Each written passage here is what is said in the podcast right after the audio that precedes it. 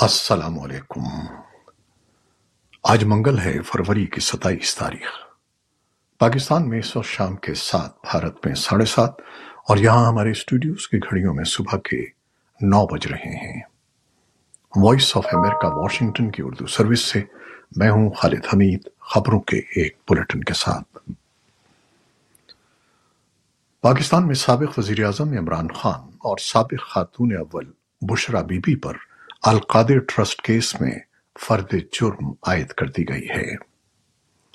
احتساب عدالت کے جج ناصر جاوید رانا نے القادر ٹرسٹ سے متعلق ایک سو نوے ملین پاؤنڈ ریفرنس کی سماعت کی اور اس موقع پر فرد جرم پڑھ کر سنائی۔ ملزمان نے صحت جرم سے انکار کیا، جس پر عدالت نے آئندہ سماعت پر پانچ گواہوں کو طلب کر لیا۔ فرد جرم کی کاروائی کے بعد احتساب عدالت نے ریفرنس کی سماعت چھ مارچ تک ملتوی کرتی ہے۔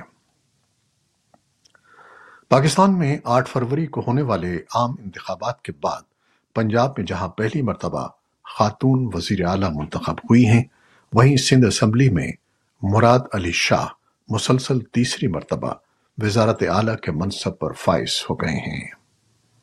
پنجاب اور سندھ میں حکومت سازی اور وزیر اعلیٰ کے عہدوں پر امیدواروں کی نامزدگیوں پر مختلف حلقوں کی جانب سے تنقید بھی کی جا رہی ہے۔ اس خبر کی تفصیل کے لیے وزٹ کیجیے ہمارے social media handles V O A Urdu اور ہماری website Urdu V O A dot com per.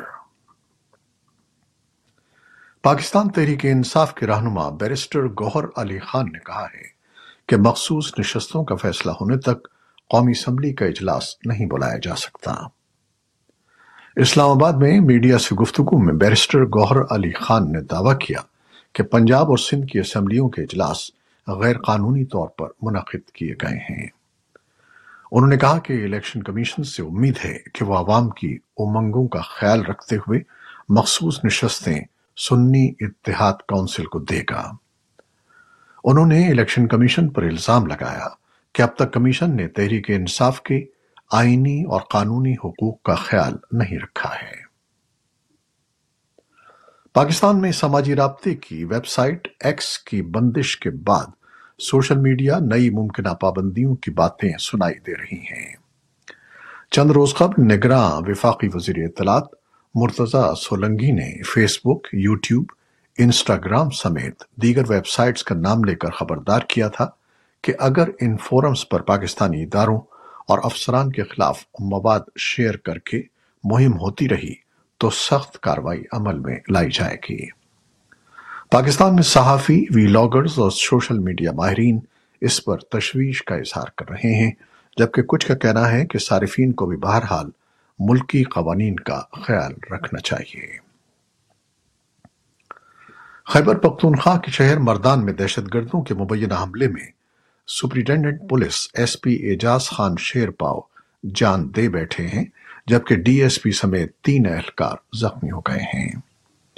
District police افسر مردان نجیب الرحمان کے مطابق مردان کے علاقے پرانا متہ میں دہشت گردوں کی موجودگی کی اطلاع پر پولیس اہلکار وہاں پہنچے تھے، جنہیں دیکھ کر دہشت گردوں نے فائرنگ شروع کر دی۔ ان کے بقول پولیس کی جوابی کاروائی میں دو دہشت گرد بھی مارے گئے۔ امریکی وزیر خارجہ اینٹنی بلنکن آج منگل کی صبح امریکی محکمہ خارجہ میں Alliance for Afghan Women Resilience یا اے ڈبلیو ای آر سمٹ سے خطاب کر رہے ہیں۔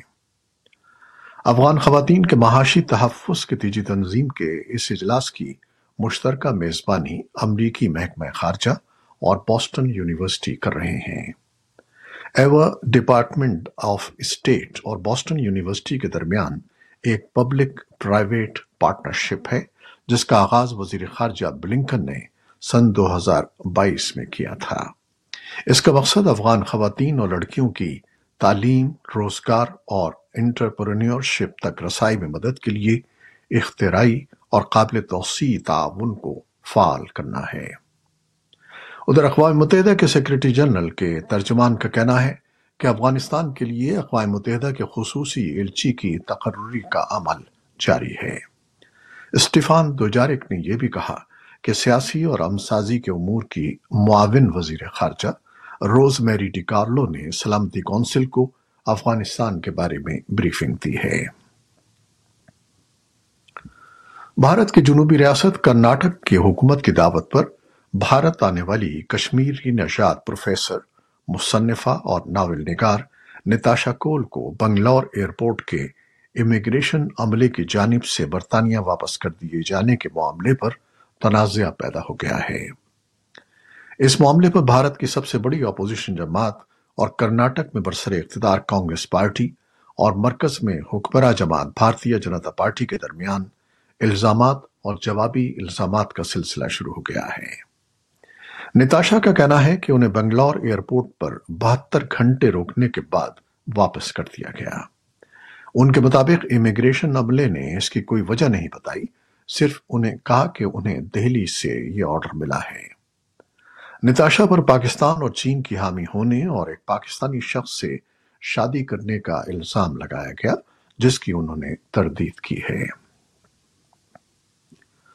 صدر جو بائیڈن نے امید ظاہر کی ہے کہ اسرائیل اور حماس کے درمیان جنگ بندی اگلے ہفتے کے اوائل میں نافذ العمل ہو سکتی ہے۔ صدر بائیڈن نے کہا کہ فریقین کے درمیان معاہدے کے تحت لڑائی میں وقفہ ہوگا اور یرغمالیوں کی رہائی بھی ممکن ہو سکے گی۔ انہوں نے کہا کہ ہمارا کام ابھی مکمل نہیں ہوا ہے۔ امید ہے کہ اگلے پیر تک ہم جنگ بندی کر لیں گے۔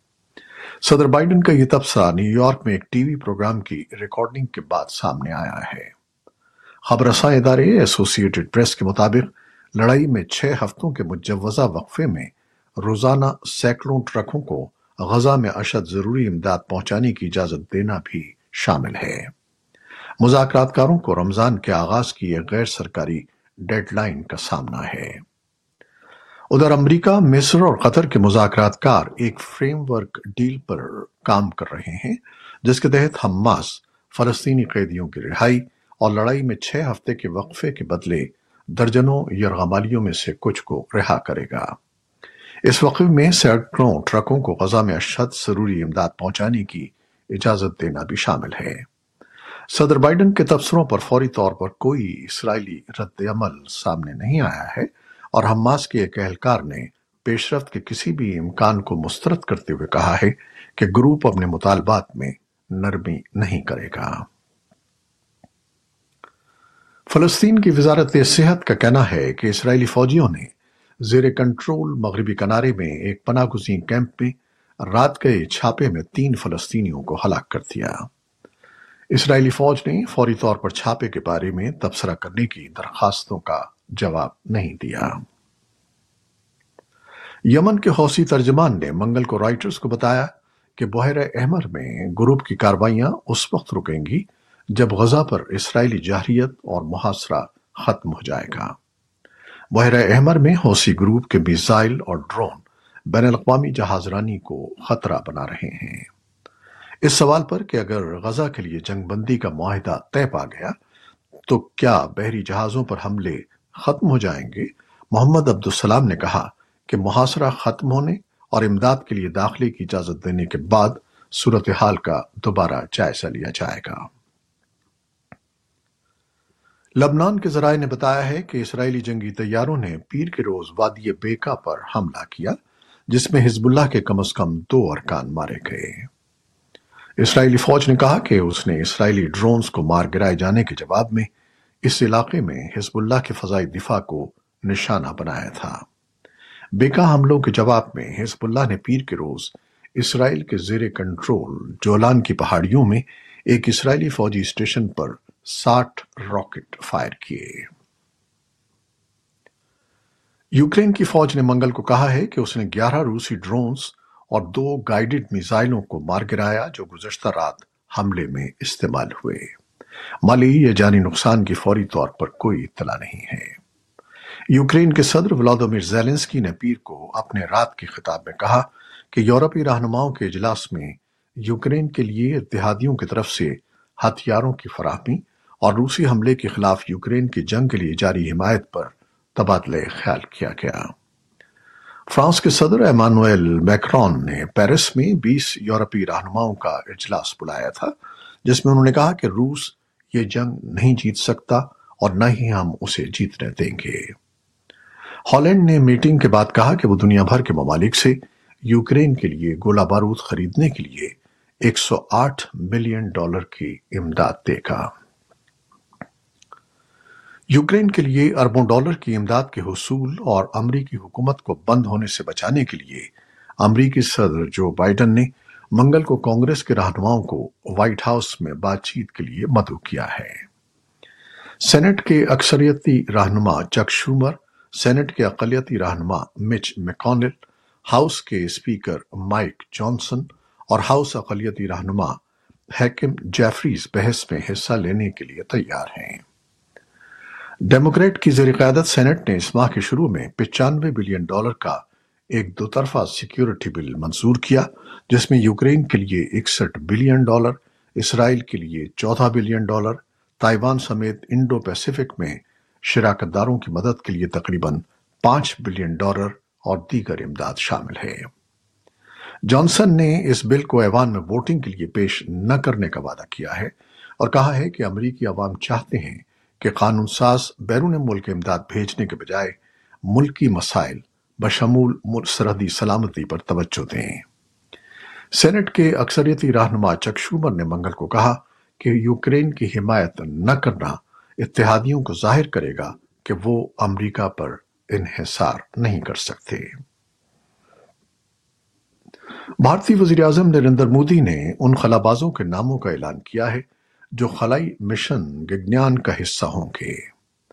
اس مشن کا مقصد انسانوں کے رہنے کے قابل ایک ایسا خلائی کیپسول تیار کرنا ہے جو تین رکنی عملے کو تین روز تک چار سو کلومیٹر کے مدار میں لے جا سکے۔ ان چاروں کو روس کے یوری گاگرین کاسموٹ ٹریننگ سینٹر میں تربیت دی گئی تھی۔ اس مشن کے لیے تقریباً نوے اشاریہ دو تین بلین بھارتی روپے مختص کیے گئے ہیں۔ اگرچہ شیڈیول کا اعلان نہیں کیا گیا، لیکن توقع کی جا رہی ہے کہ اس مشن دو ہزار چوبیس سے پہلے ملک کے اہم خلائی اڈے سری ہری کوٹا سے لانچ کیا جائے گا۔ اس کے ساتھ ہی خبروں کا یہ بلٹن ختم ہوتا ہے۔ ہمارا یہ بلٹن پوسٹ کارڈز پر اور ویب سائٹ پر آپ کے لیے پوسٹ کر دیا جاتا ہے۔ آپ ہمارے بلٹن کو شیئر کرتے ہیں اور اپنے کمنٹس میں اپنی محبتوں کا اظہار کرتے ہیں، جس کے لیے ہم آپ کے بے حد ممنون ہیں۔ اپنی ان کاوشوں کو جاری رکھیے گا۔ نیوز پروڈیوسر سید اسفر امام اور نیوز ایڈیٹر بہجت جیلانی کے ساتھ خالد حمید کو اب اجازت دیجیے گا۔ اللہ حافظ۔